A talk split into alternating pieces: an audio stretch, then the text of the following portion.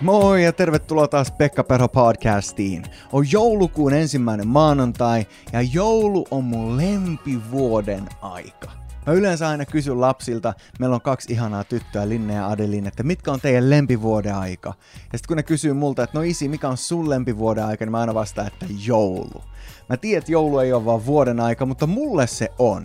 Se on yksi juhla, yksi iso päivä, mutta se alkaa jo nyt ja moni meistä fiilistelee joulua jo tässä vaiheessa. Jouluku on vihdoin alkanut ja päästään odottamaan kaikkea sitä hyvää, mitä tulossa on. Joulu on perheelle aikaa, se on aikaa rakkaille, aikaa läheisille, aikaa kun voi pysähtyä ja miettiä elämää ja tulevaisuutta. Jumalan suunnitelma ei ole vaan pelastaa meitä pois täältä ja viedä meidät taivaaseen, vaan Jumalalla on suunnitelma tässä ja nyt. Miltä se sitten käytännössä näyttää? Siitä on kyse tällä kertaa. Kakkososa tota opetusta, Jumalan suuri suunnitelma ja tänään, mitä se tarkoittaa sun kohdalla, miten sä löydät sun paikan tuossa suuressa suunnitelmassa. Täytyy sanoa, että on tosi innoissaan siitä, että saan olla täällä, jakaa näitä ajatuksia teidän kanssa. Kiitos kun olette tulleet ja tekin, jotka tulitte nyt tähän sessioon. Upeaa, että olette mukana. Äsken puhuttiin Jumalan suuresta suunnitelmasta ja todettiin, että Jumalan suuri suunnitelma ei ole vaan pelastussuunnitelma ikuisuuteen. Se on sitä. Taivas odottaa meitä, mutta meillä on tehtävä tässä ja nyt. Meillä on paikka, joka me voidaan täyttää, olla osana Jumalan suurta suunnitelmaa maan päällä. Tämä kuva, joka täällä on, on täällä sen takia, että tämä pieni läntti kuvasti Edenin puutarhaa, ja nämä viivat sitä tehtävää, jonka Jumala antoi Aadamille ja Eevalle, eli ihmiskunnalle ennen syntiin lankemusta. Levittäkää sitä, mitä täällä näette, mihin ikinä menette. Syntilankemus pilasi sen, mutta edelleen sama suunnitelma säilyy, kun Jumala valitsi Israelin kansan, niin hän antoi heille tehtävän olla siunaukseksi kaikille kansoille. Me tiedetään, että ennen kaikkea tämä siunaus toteutui Jeesuksessa, joka oli juutalainen, jonka kautta jokaiselle meillä on pelastus. Mutta myös Israelin kansa on ollut valtavalla tavalla siunaukseksi, ihan jos me katsotaan maailman kaikkeutta ja kaikkea sitä, mitä juutalaisten kautta maailmaan on tullut. Uskovilla on sama kutsumus. Olla siunaukseksi siellä, missä me ollaan. Levittää ennen kaikkea sanomaa Jeesuksesta, mutta myös taivasten valtakunnan arvoja. Tapaa elää, tapaa toimia, tapaa kohdata ihmisiä siellä, missä me ollaan. Mikä on sitten se mun paikka tuossa Jumalan suuressa suunnitelmassa? Mikä on se, mihin mä mahdun? Mitkä on ne tehtävät, mitkä Jumala on mua varten varannut? Me voitaisiin verrata tätä palapeliin. Me tiedetään, että palapelin, palapelissä jokainen pala on uniikki, jokaisella on uniikki paikka ja uniikki tehtävä. Ja, ja kun me löydetään se meidän paikka, niin meistä tuntuu siltä, että mahtavaa, mä saan elää Jumalan suunnitelmassa. Ja, ja mä koen, että nämä asiat, mitä mä teen, missä mä oon mukana, on merkityksellisiä tavalla tai toisella. Ne mun kohtaamiset arjen keskellä jättää jälkiä ihmisten elämää ikuisuutta varten. Mahtavaa elää siinä omalla paikalla. Mutta välttämättä aina ei tunnu tältä. Välillä voi tuntua, että se elämän palapeli ei ole näin selkeä, että se mun paikka löytyy heti. Joskus se elämän palapeli tuntuu enemmän tältä sulle, joka et ehkä näe, mikä tässä on, niin tässä on siis Disney-palapeli, tuhannen palan palapeli, jonka keskellä on Frozenista tunnetut hahmot Anna ja Elsa. Ne on meidän tyttöjen lempihahmoja ainakin muutamia vuosia sitten. Ne oli ihan hulluna niihin. Nyt ne on 7-9-vuotiaita ja niiden mielestä ne on ihan lapsellisia, koska eihän me enää olla niin pieniä. Herttaisia, ihania tyttöjä meillä kotona. Mutta tässä palapelissä tuossa keskellä on Anna ja Elsa – ja tuossa ympärillä on varmaan pari sataa Olaf, eli tällaista lumiukkomiestä. Ja jos sä lähtisit rakentamaan tätä palapeliä, kuvittelisit sen sun eteesi tuhannen palan palapelin, niin Anna ja Elsa on suhteellisen helppo asettaa tuohon keskelle, koska niiden palat eroaa kaikista muista. Mutta kuvittelepa, miten olisi rakentaa tämä loppupalapeli, ja sen takia tämän palapelin nimi onkin Impossible Puzzle, mahdoton palapeli. Ja joskus elämässä voi tuntua tältä. Et, et kyllähän se Antin on helppo löytää oma paikka pastorina, sillä on tehtävä. Ja, ja, ja kyllähän joku toinen voi löytää oman paikan ja, ja mahtavaa, mutta, mutta mä oon vain yksi Olafeista. Mä oon vain yksi tuhansista muista. Ja mä en niin kuin löydä, että mihin mä sovin tätä Jumalan suurta suunnitelmaa. Ja mä yritän änkeä johonkin kohtaan ja ei tää ollut se mun juttu. Ja sitten mä yritän löytää seuraava paikka, ei tääkään ollut se mun juttu. Miten sä voisit löytää sun paikan silloin, kun susta joskus tuntuu, että sä oot vain yksi olafeista, yksi, yksi lumiukko, joka aina välillä on pihalla niin kuin lumiukko. Jumalalla on suuri suunnitelma myös sua varten. Ja tämän session aikana katsotaan muutamaa pointtia siitä, miten sä voisit löytää sinun paikkasi. Mä haluan nostaa esiin neljä ajatusta raamatusta, minkä avulla mä uskon jokainen meistä voi löytää sen, mikä erottaa meidän tehtävän siitä vieruskaverin tehtävästä. Ensimmäisenä meidän tulee tiedostaa numero yksi avaimia oman paikan löytämiseen. Ensimmäisenä Jumala loi sinut juuri sellaiseksi kuin olet. Jumala loi sinut juuri sellaiseksi kuin olet. Raamattu puhuu paljon tästä, muun muassa tämä raamatun paikka psalmi 139 jakeesta 13. David puhuu tässä Jumalalle, sinä olet luonut minut sisintäni myöten. Äitini kohdussa olet minut punonut. Minä olen ihme, suuri ihme, ja kiitän sinua siitä. Ihmeellisiä ovat sinun tekosi, minä tiedän sen. Monelle meistä tämä voi olla vaikea lukea omalle kohdalle. Meistä voi tuntua oudolta sanoa nämä sanat Jumalalle. Jumala, sinä loit minut. Äitini kohdussa punoit minut. Minä olen ihme, suuri ihme. Kiitän sinua siitä, kuka minä olen. Siitähän David tässä kiittää, siitä, että hän on ihme. Ja hän jatkaa, ihmeellisiä ovat sinun tekosi, minä tiedän sen. David tietämällä tietää, että hän on ihme. Että hän on Jumalan luoma ihme. Miten sä näet itsesi? Usein meissä itsessä on sellaisia piirteitä, joista me ei tykätä. Sellaisia ominaisuuksia, johon me ei olla tyytyväisiä. Sellaisia taipumuksia, mistä me haluttaisiin päästä eroon. Me haluttaisiin kehittyä ihmisinä. Ja meidän voi olla vaikea sanoa, niin kuin David sanoi, mä oon ihme, mä oon suuri ihme. Jos me tultaisiin ja katsottaisiin Davidin elämää, niin oliko David oikeasti täydellinen? Aika kaukana täydellisyydestä. Teki virheitä, pahojakin virheitä. David ei johtajana ollut välttämättä hirmu hyvä. Jos sä luet siitä, mitä hänen poikansa käyttäytyi, niin me nähdään siellä paljon johtajuusongelmia. Silti hän oli kuningas, Jumalan valitsema. Ja Raamatussa sanotaan, että Jumalan mielenmukainen mies. David näki itsensä niin kuin Jumala hänet näkee. Ja mä uskon, että ensimmäinen askel siihen, että me ruvetaan löytämään meidän omaa paikkaa, on, että me ollaan kiitollisia siitä, minkälaiseksi Jumala meidät teki. Että me ei olla vertaamassa itseään muihin ja sanomassa, voi kun mulla olisi tollaset hiukset kuin tuolla on. Tai, tai tuollainen pankkitilin,numero kuin tuolla on. Tai voi kun minulla olisi se tai tämä tai tuo toisin kuin mulla nyt on. Vaan me sanotaan, Jumala sä teit mut tällaiseksi, mä oon tällainen tällä hetkellä. Kaikki ne mun hyvinen puolinen ja näiden huoneenkin puolien kanssa. Vahvuudet ja heikkoudet. Mutta Jumala, tällainen mä oon. Sä loit mut. Kyllä Jumala työstää meitä, mutta mä uskon, että ensimmäinen askel siihen, että me ruvetaan löytämään se, kuka me oikeasti ollaan ja se paikka, mikä meillä on, on tiedostaa Jumala loisut juuri sellaiseksi kuin sä olet. Numero kaksi. Jumala tuntee sinut parhaiten. Jumala tuntee sinut parhaiten. Jeesus puhuessa opetuslapsilleen sanoo näin Luukas luku 12 jakeesta 6. Eikö viittä varpusta myydä kahdella kuparilantilla – Silti Jumala ei ole unohtanut yhtäkään niistä. Jopa kaikki teidän päänne hiuksetkin on laskettu. Älkää siis pelätkö, te olette arvokkaampia kuin paljot varpuset.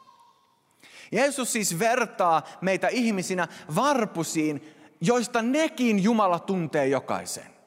Jumala tuntee jokaisen eläimen. Se on eh, hieno sana meille, jolla on kotieläimiä. Jumala näkee nekin. Aivan mahtava asia. Jumala rakastaa niitä, säkin saat rakastaa niitä. Mutta Jumala sanoo, te ihmiset olette vielä paljon arvokkaampia kuin ne eläimet. Jumala tuntee eläimet, mutta ihmiset teidän kohdalla, Jeesus sanoo näin, jopa sun hiusten määrä on laskettu. Mitä tämä oikein tarkoittaa? Tarkoittaako se, että Jumala on sellainen hiusfriikki, joka ei malta odottaa sitä, että sä kampaat sun hiukset tai harjat sun hiukset, että hän pääsee laskemaan uudelleen? Tiede kertoo meille, että ihmisellä on noin 100 000 hiusta päässä. Noin 100 000. Ja, ja tieteen mukaan itse asiassa hiukset uusiutuu koko ajan. Ne kasvaa vain noin viisi vuotta ja sitten ne tippuu pois ja muutaman kuukauden sisään siihen samaan paikkaan kasvaa uusi hius. Ihmisten hiukset kasvaa keskimäärin, jos lasket kaikki hiukset yhteensä, noin 36 kilometriä, muistaakseni 36 kilometriä per vuosi. Eli ihmisen päässä on valtava määrä hiuksia, niitä tippuu koko ajan, uusia tulee tilalle. Tiede on todennut tämän. Kuitenkaan kukaan meistä tässä huoneessa ei tällä hetkellä tiedetä tarkkaa määrää, kuinka monta hiusta meidän päässä on. Me voidaan tietää suunnilleen, me voidaan tietää paljon faktaa hiuksista, mutta kukaan meistä ei tiedä. Ja jos me vaikka laskettaisikin ne kaikki, niin hetkeä myöhemmin muutama on tippunut ja jälleen me ei tiedetä. Eli Jeesuksen pointti ei ole se, että Jumala vaan rakastaa katsella sun hiuksia ja, ja, ja laskea niitä päivittäin. Se mitä Jeesus sanoo on, että Jumala tietää sinusta sen, mitä sä itse et tiedä. Se, mitä sun on mahdoton tietää itsestä, Jumala tietää senkin. Jumala tuntee sinut parhaiten, jopa paremmin kuin sä itse. Ja silloin kun me luotetaan tähän tosiasiaan, eli avain numero kakkonen oman paikan löytämiseen, Jumala tuntee sinut parhaiten. Kun me luotetaan siihen, että Jumala tuntee meidät, me luotetaan numero ykkönen siihen, että Jumala loi meidät sellaiseksi kuin me ollaan, numero kakkonen Jumala tuntee meidät parhaiten, niin me voidaan luottaa siihen, että Jumalan suunnitelma meidän elämään varten on parempi kuin mun oma suunnitelma. Jos hän on hyvä ja hän tuntee mut paremmin kuin mä itse, niin eikö hänellä ole ne parhaat ajatukset mua varten? On, varmasti on. Kolmas pointti, miten löytää se oma paikka. Numero kolme, Jumala on antanut sinulle ainutlaatuisia lahjoja. Me on tärkeää tiedostaa, että ne lahjat, mitä sulla on, just sellaisina kun ne on ja siinä määrin kun ne on, kellään muulla ei ole.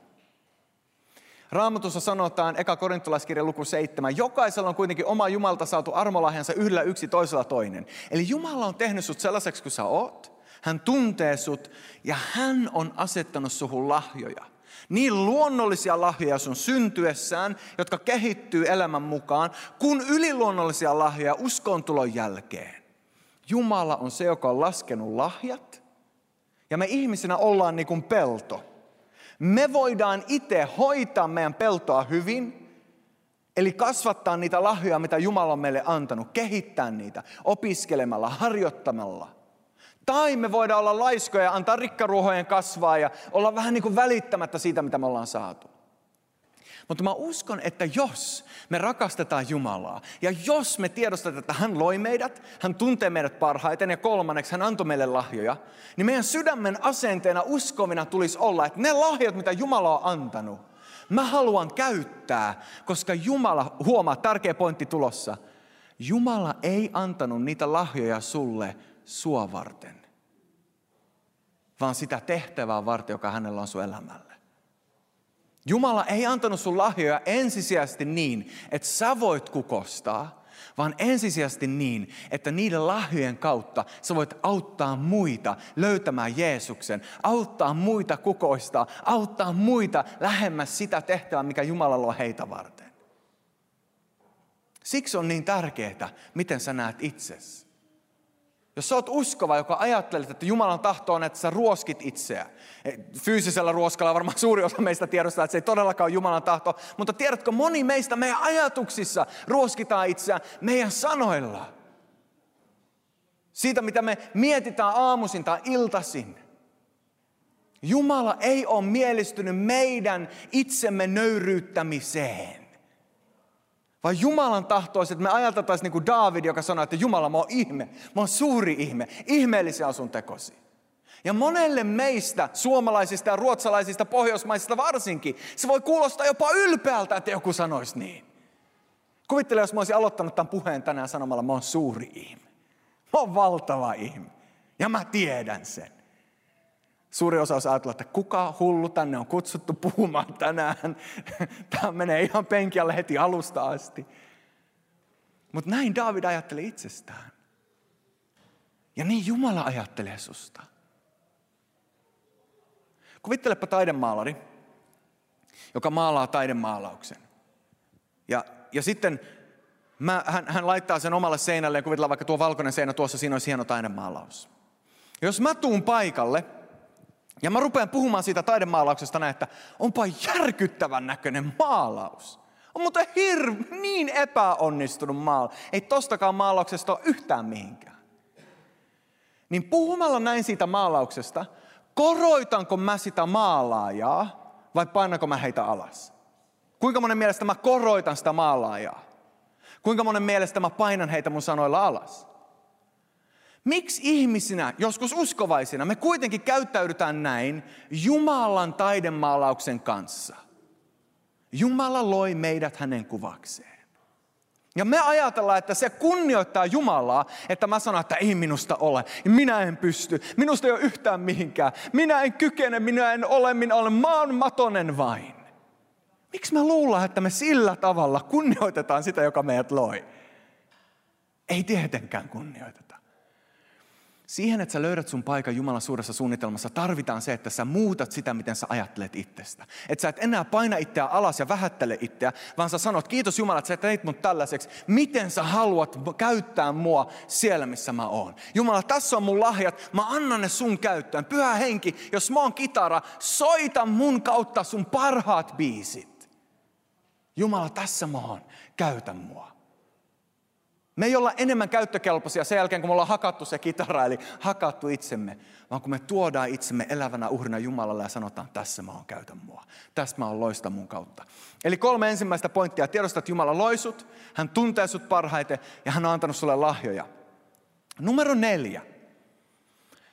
Nyt me ollaan pääsemässä ytimeen, että miten sä sitten löydät sen tehtävän tai mikä on se paikka, mihin sut on kutsuttu.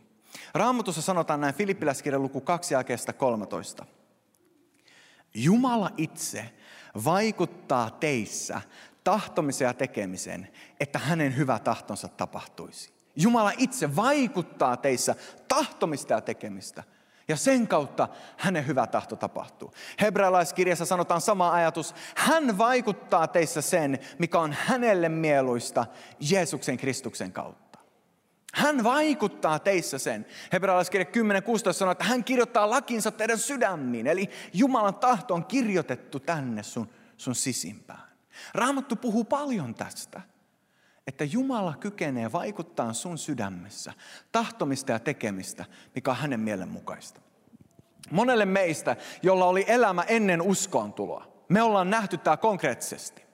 Ennen uskoontuloa sä elit synnissä ja sä tykkäsit siitä ainakin mun kohdalla oli niin ja monen muun kohdalla oli niin, oli syntejä, jotka tuntui siltä, että hei, tämä on jotain, mitä mä haluan tehdä. Mutta sillä hetkellä, kun sä tulit uskoon, Jumala muutti sun sydämen niin, että se mitä sä ennen halusit tehdä, nyt sä et enää halua tehdä sitä. Sä et enää halua elää siinä synnissä, missä sä ennen elit. Sä et enää halua toimia niin kuin sä ennen toimit. Mitä tapahtui? Jumala vaikutti sussa tahtomista ja tekemistä. Jumala muutti sun sydämen. Samalla tavalla suhteessa kutsumukseen.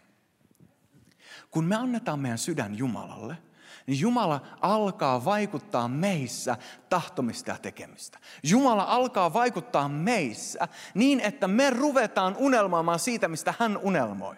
Yhtä lailla kun mun sydän on muuttunut suhteessa syntiin, mä en enää halua sitä mun elämään, niin mun sydän on su- muuttunut suhteessa siihen, miten mä elän mun elämää arjen keskellä.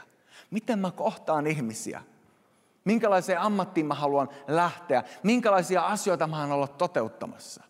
Jumala kykenee vaikuttaa meissä tahtomista ja tekemistä. Ja sen takia neljäntenä avain oman paikan löytämiseen numero neljä. Mitä unelmia Jumala on asettanut sydämeesi? Kysymys sulle. Mitä unelmia Jumala on asettanut sun sydämeesi? Jos hän todella vaikuttaa tahtomista ja tekemistä, niin kuin sana sanoo. Jos hän todella kirjoittaa hänen lakinsa sydämeen ja sydämiin, niin kuin, niin kuin Raamattu opettaa. Jos Jumala todella on kykenevä muuttaa meidän sydämen, niin kuin me ollaan todettu, usko on tulossa, se tapahtuu. Niin mitä hän tällä hetkellä on vaikuttamassa sun sydämessä? Mitä hän tällä hetkellä on puhumassa sun sisimpään?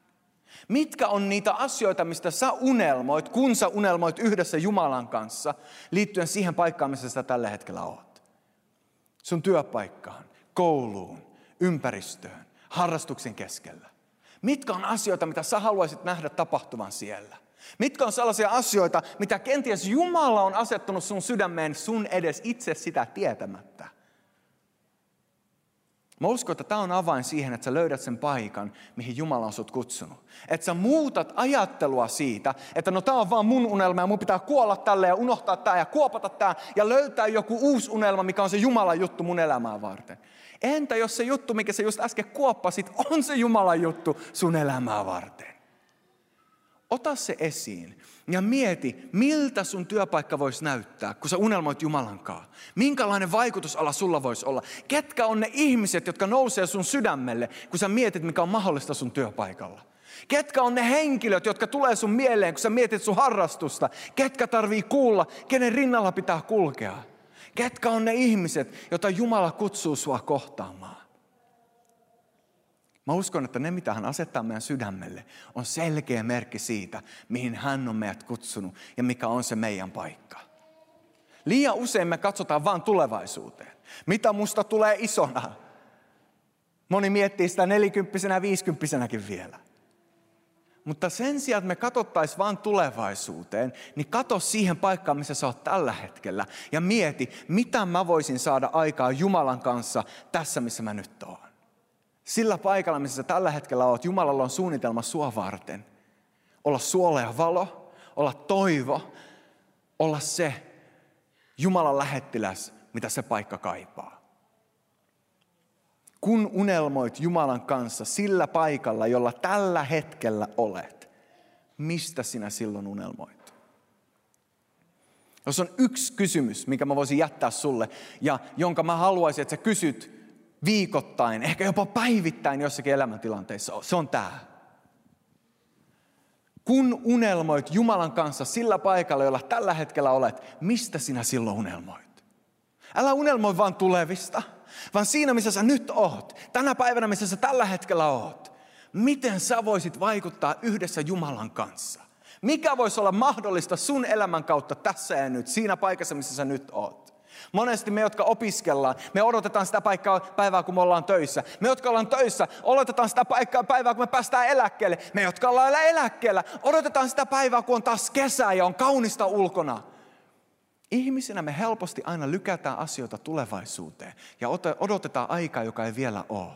Mutta huomista meille ei ole annettu. Tässä ja nyt me ollaan. Mitä me voidaan tänään tehdä sin keskellä, mitä meille on annettu.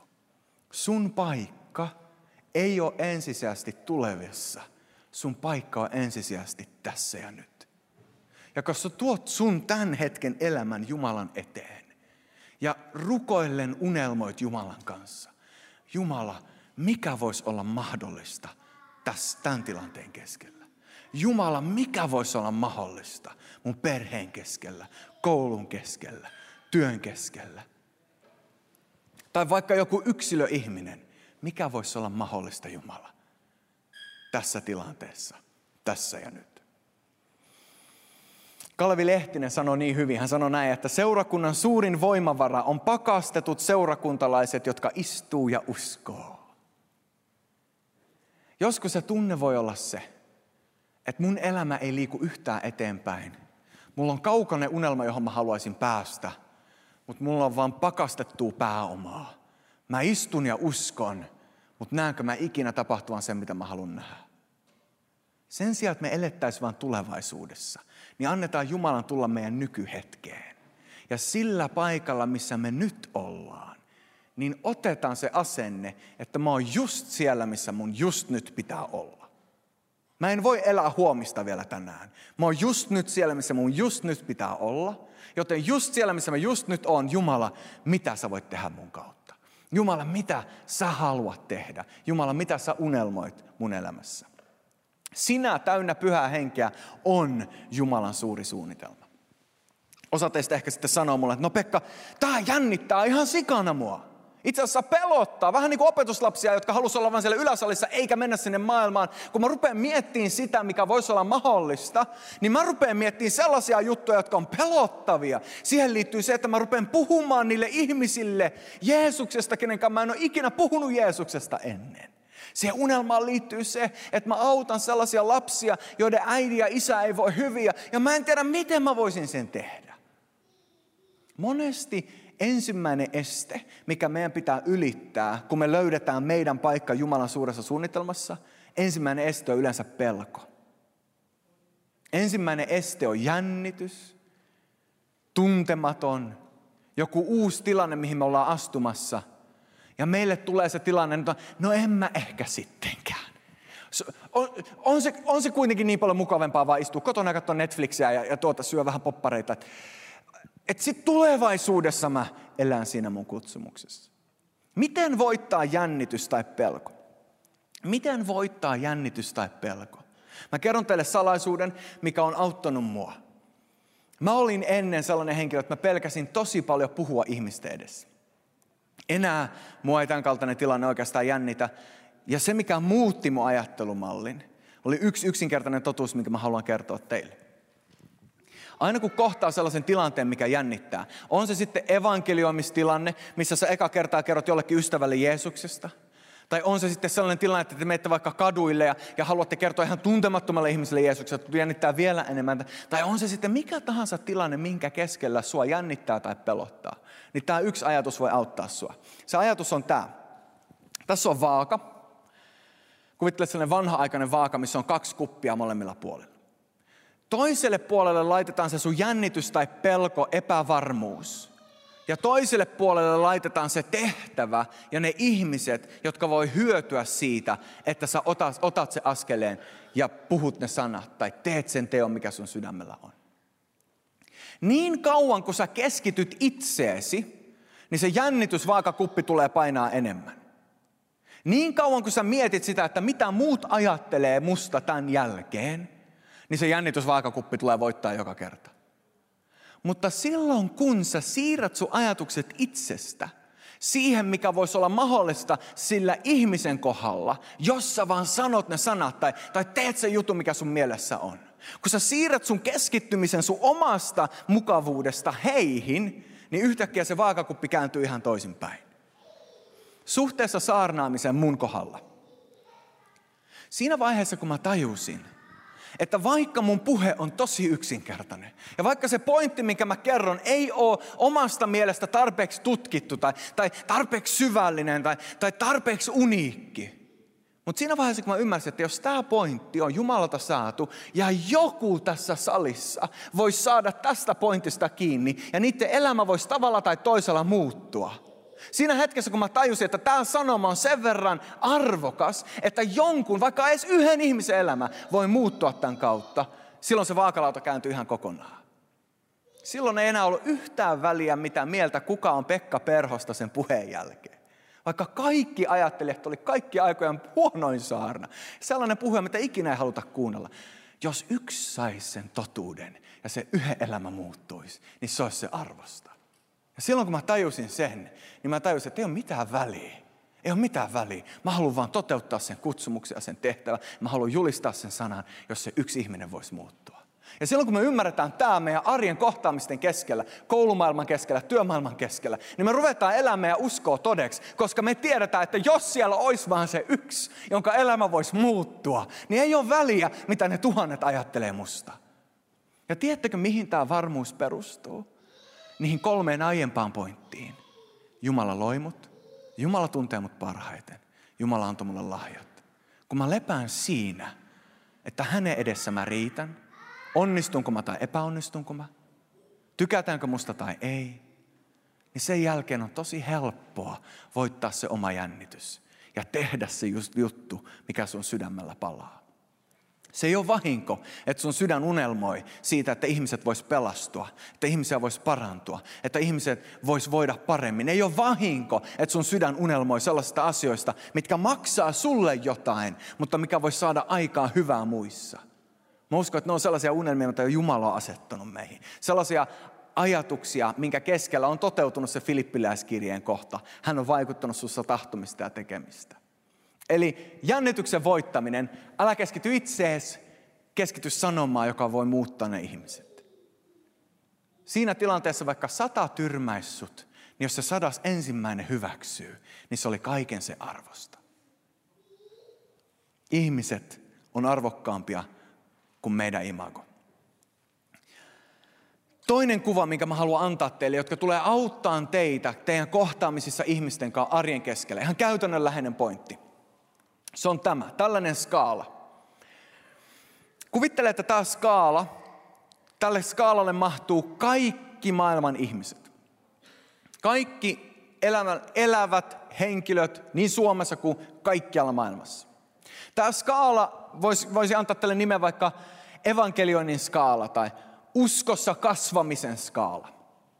Kun ihminen on miinuksen puolella, niin hän ei ole vielä tullut uskoon. Sellainen ihminen, joka tällä skaalalla on miinuksen puolella, ei ole vielä tullut uskoon. Nollapiste on uskoon tulo, ja kun kuljetaan plussan puolella, niin se on uskossa kasvua, opetuslapseuttamista. Kun ollaan plus kympissä, niin tunnetaan Jumala täysin. Siinä vaiheessa siirrytään jo taivaaseen, siellä nähdään kasvoista kasvoihin. Kun ollaan miinuskympissä, niin ollaan niin kaukana Jumalasta kuin vaan mahdollista voi olla. Ei ole minkäännäköistä tietoa siitä, että Jumala voisi olla olemassa. Ei ole ikinä kuullut sanaa Jeesus, nimeä Jeesus. On niin kaukana kuin kaukana voi olla. Kaikki maailman ihmiset mahtuu tälle skaalalle johonkin kohtaan. Nyt kun me kohdataan meidän työpaikan keskellä ihmisiä, niin me ei voida kohdata niitä – samalla tavalla kuin me kohdataan seurakuntalaisia. Ne ei välttämättä tiedä puolia niistä sanoista, mitä me täällä puhutaan. Ne ei, aiempi raamattotunti, tuo ensimmäinen, minkä mä pidin, missä mä puhuin Armista ja Evasta ja Abrahamista ja Israelista ja, ja kristittyjen kutsusta ja papista ja kuninkaista. Kaikki se olisi ihan täyttä hebreaa. Ehkä osalle meistä se oli täyttä hebreaa, pyydän sitä anteeksi. Mutta mun pointti on se, että me ei voida puhua sellaiselle henkilölle, joka on miinus kuutosena tällä skaalalla, ihan niin kuin se olisi miinus ykkösenä pian tulossa uskoon. Sellaiselle henkilölle, joka on kaukana Jeesuksesta, me ei voida kertoa vielä kaikkia niitä totuuksia, mitä raamatusta löytyy, vaan meidän pitää kohdata se henkilö sellaisena kuin hän on, siellä missä hän on. Ja evankeliointia on se, nyt kun meillä on tämä maskipakko, niin mä voin ottaa esimerkkiä. Muuten mä ottaisin Antin tuolta, voitte mielikuvituksella kuvitella tämän hetken. Että mä otan Antin tuolta ja mä lähden kulkemaan hänen kanssaan. Sanotaan, että hän, no, hän on todellisuudessa varmaan plus ysi ja puoli, ihan niin kuin lähestulkoon täydellinen. Mutta kuvitellaan, että hän on miinus kasi. Ja mä kävelen hänen kanssaan miinus kasista miinus kutoseen. Se on ollut onnistunutta evankeliointia. Tämän päivän teema on kutsuttu kutsumaan. Kutsuttu ihmisiä kutsumaan lähemmäs Jeesusta. Meidät on kutsuttu kutsumaan muita lähemmäs Jeesusta. Eikö vaan? Me, tämä on meidän tehtävä. Meidät on kutsuttu kutsumaan ihmisiä lähemmäs Jeesusta. Mun päämäärä evankelioinnissa ei ole vaan saattaa heitä nollapisteen yli. Nyt mä evankelioin, kun joku tuli uskoon. Ei, evankeliointia on kaikki se, kun mä tuon sitä ihmistä, minus kasista – keskustelen sen kanssa, kuljen sen rinnalla, tuon miinus kutoseen. Ja ehkä mun tehtävä päättyy siihen, ehkä joku toinen tulee Antti rinnalla, kulkee miinus kutosesta miinus kolmoseen. Sitten tulee joku nel, kolmas henkilö, kulkee minus kolmosesta minus ykköseen. Ja sitten tulee joku, joka sanoo, että hei, meillä on seurakunnalla sellainen tapahtuma ja, ja, ja, ja tänä iltana sellainen evankeliointikokous, haluaisitko tulla mukaan? Antti sanoo, no, no joo. Tai tulee joku, joka kohtaa Antin siellä arjen keskellä ja kysyy yhden tärkeän kysymyksen. Haluaisitko tulla uskoon? Kun Antti on miinus ykkönen, niin se voi olla heti valmis. Sano, että no joo. Tiedätkö, mä oon kohdannut sen henkilön, joka teki mun elämään vaikutuksen, ja sen henkilön, joka teki mun elämään vaikutuksen. Ja mä huomaan, että mulla on ollut sellainen kaari ja sellainen, sellainen viime aikojen vaellus, mikä on vaan mut tuonut tähän pisteeseen, että tuo on se juttu, mitä mun sydän kaipaa. Joo, mä haluan tulla uskoon. Ja siinä vaiheessa taivas iloitsee ja kaikki me iloitaan. Mutta tiedätkö mitä taivas näkee? Ei vaan sen hetken, vaan ne kaikki edeltävät hetket. Ja taivas palkitsee ei vaan sitä henkilöä, joka kysyy, haluaisitko tulla uskoon, vaan myös ne kaikki muut, jotka on kävellyt rinnalla ja toteuttanut omaa kutsumusta antielämässä. Evankelioinnin skaala meidän on tärkeää pitää tämä ajatus mielessä, kun me kohdataan ihmisiä. Ei välttämättä sille, että se on koko ajan tuossa noin etu, etu, etu niin frontal lobilla lukee meille, että millähän skaalalla sinä kuljet. Aa, sinä olet minus 3,3 tänään arviois.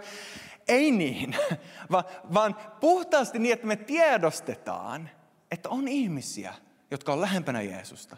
Ja on niitä, jotka on kauempana Jeesuksesta. Meidät on kutsuttu kaikkia varten. Ne, jotka on kauempana Jeesusta, ei me voida repiä niitä sen nollapisteen yli kerralla. Ne ei tuu, ei ne tuu, eikä niiden tarviikaan tulla. Raamatussa sanotaan, että miksei Jeesus on vielä tullut takaisin, koska taivaan isä on ollut kärsivällinen meitä kohtaan. Antaa meille aikaa tehdä parannusta. Meidän tehtävä on kulkea rinnalla, minus kasista, minus seiskaan, minus kutoseen, keskustellen, hyväksyen, rakastaen, armahtaen, kohdaten Jumalan rakkaudella. Jokainen meistä on kutsuttu, olen suola ja valo. Jokainen meistä on kutsuttu sille paikalle, missä me ollaan. Sellaisena kuin me ollaan. Ja siellä, missä me ollaan, me saa olla valona, auttamassa ihmisiä lähemmäs Jeesusta ja lähemmäs Jeesusta. Tärkeä kysymys, mikä jossain vaiheessa pitää kuitenkin kysyä, on tämä. Haluaisitko sä tulla uskoon? Tämä on sellainen, mikä voi olla tosi jännittävä kysyä. Sä oot kävellyt sen henkilön kanssa ja huomaat, että se on tullut tuolta miinus nelosesta, kolmosen ja kakkosen ja ykkösen. Nyt se on oikeasti, se, se on niin kuin käytännössä valmis tuleen uskoon. Kuinka moni on joskus tavannut sellaisia ihmisiä, sä keskustelussa juttelet niiden kanssa silleen, että tämä ihminen on vaan niin kuin rukoustavalla valmis tulee uskoon. Sellaisessa tilanteessa, kun sä kohtaat sellaisen ihmisen, niin kysy, haluaisitko tulla uskoon? Se voi olla tosi jännittävää kysyä se, koska meitä pelottaa, että entä jos ne sanoo ei. Mutta sitten ne voi sanoa kyllä viikon päästä tai kuukauden päästä. Annetaan niille mahdollisuus. Kysytään niiltä. Siellä keskustelussa on se sitten työpaikalla tai perheen keskellä. Ei kysytä sitä välttämättä siltä henkilöltä, joka on miinus vitosena. Ei yritetä vängätä niitä yli, mutta autetaan niitä lähemmäs Jeesusta. Ja kun me autetaan ihmistä lähemmäs Jeesusta, niin uskalletaan kysyä myös se todella tärkeä kysymys. Haluaisitko tulla uskoon? Sen kautta me annetaan mahdollisuus heille sanoa Jeesukselle kyllä. On paljon ihmisiä, jotka vaan ottaa mahdollisuutta sanoa Jeesukselle kyllä. Paljon ihmisiä, jotka vaan ottaa mahdollisuutta, että joku kysyisi multa joskus. Mä uskon, että jokainen meistä kohdataan sellaisia ihmisiä meidän arjen keskellä, eri tilanteissa, missä me liikutaan. Jos vaan meidän silmät on auki, ei meidän tarvi yrittää olla evankelistoja. Ei meidän tarvi yrittää olla enemmän kuin me ollaan. Mutta jokainen meistä on kutsuttu tähän.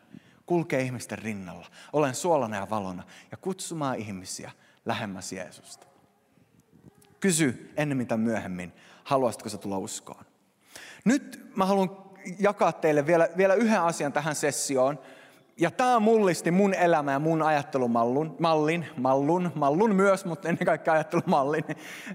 Mä haluan jakaa tämän ajatuksen teille ja, ja mä, mä rukoilen ja toivon, että jonkun teidän kohdalla tämä voisi sytyttää sellaisen niin kuin innon siitä, mikä voisi olla mahdollista sun elämän kautta. Kysymys on tämä. Kun puhutaan Jumalan suuresta suunnitelmasta meitä varten ja sun paikasta siinä suunnitelmassa. Kysymys on tämä. Jos kahden vuoden ajan – määrätietoisesti sijoitat yhteen henkilöön, eli kaksi vuotta yhteen henkilöön, ja sen jälkeen te molemmat sijoitatte yhteen uuteen henkilöön jälleen kahden vuoden ajan. Kuinka moneen olette yhdessä tehneet pysyvän vaikutuksen 40 vuoden päästä? Tämä kysymys voi liittyä evankeliointiin. Tämä kysymys voi liittyä siihen, että me kohdataan ihmisiä, kenen, me, kenen puolesta me ruvetaan määrätietoisesti rukoilemaan, kenen puolesta me ruvetaan määrätietoisesti tuomaan rukousaiheita ehkä seurakunnan tai pienryhmänkin keskellä, kenen, kenen kohdalla me koetaan sellaista erityistä taakkaa, kun Jumala vaikuttaa meissä tahtomista ja tekemistä, niin kuin me aiemmin todettiin, tämä on henkilö, jonka Jumala on erityisesti asettanut meidän sydämelle. Se voi liittyä ei-uskovaan, mutta se voi liittyä myös opetuslapseuttamiseen. Jos mä kuljen jonkun uskovan rinnalla ja tuen heitä ja nostan heitä kahden vuoden ajan, ja sen kahden vuoden aikana mä rukoilen, että tämä henkilö saisi tulla uskoon, saisi tuntea Jeesuksen. Mä määrätietoisesti tähtään sitä kohti. Ja opetuslapseuttamisen puolella mä määrätietoisesti kasvatan häntä kohti sitä, mikä on Jumalan sydämellä häntä varten. Ja kahden vuoden jälkeen me päätetään, että hei, nyt me tehdään sama. Mä voin kertoa sille ei-uskovaisille, että tiedätkö, kaksi vuotta mä oon rukoillut sun puolesta. Mä oon niin onnellinen, että sä tänään oot tehnyt ton päätöksen. Mutta tiedätkö, mä haluaisin, että me nyt molemmat löydetään yksi henkilö, Sun ei tarvi montaa miettiä. Löydä vain yksi, kenen puolesta rapojat rukoilee. Kahden vuoden ajan, määrätietoisesti. Rukoile se yhden ihmisen puolesta. Kaksi vuotta. Mä löydän kans oman. Mitä tapahtuu? Kaksi vuotta on suhteellisen pitkä aika. Sä kuljet jonkun rinnalla kaksi vuotta opetuslapseutat, ne kasvaa paljon sen kahden vuoden aikana. Ei uskovan kohdalla on suuri mahdollisuus, että ne tulee uskoa. Jos sä teet tätä kahden vuoden ajan, ja te molemmat löydätte uuden kahden vuoden ajan, ja sitten te taas löydätte uuden kahden vuoden ajan, niin mitä on tapahtunut 40 vuodessa? Mä en tiedä, minkä ikäinen sä oot 40 vuoden päästä. Jo, jos sä haluat, niin sä voit miettiä sitä 10 vuoden tai 20 vuoden tähtäimellä. Mutta, mutta mä oon itse päättänyt miettiä tätä 40 vuoden tähtäimellä. Mä oon nyt 40. 40 vuoden päästä mä oon 80.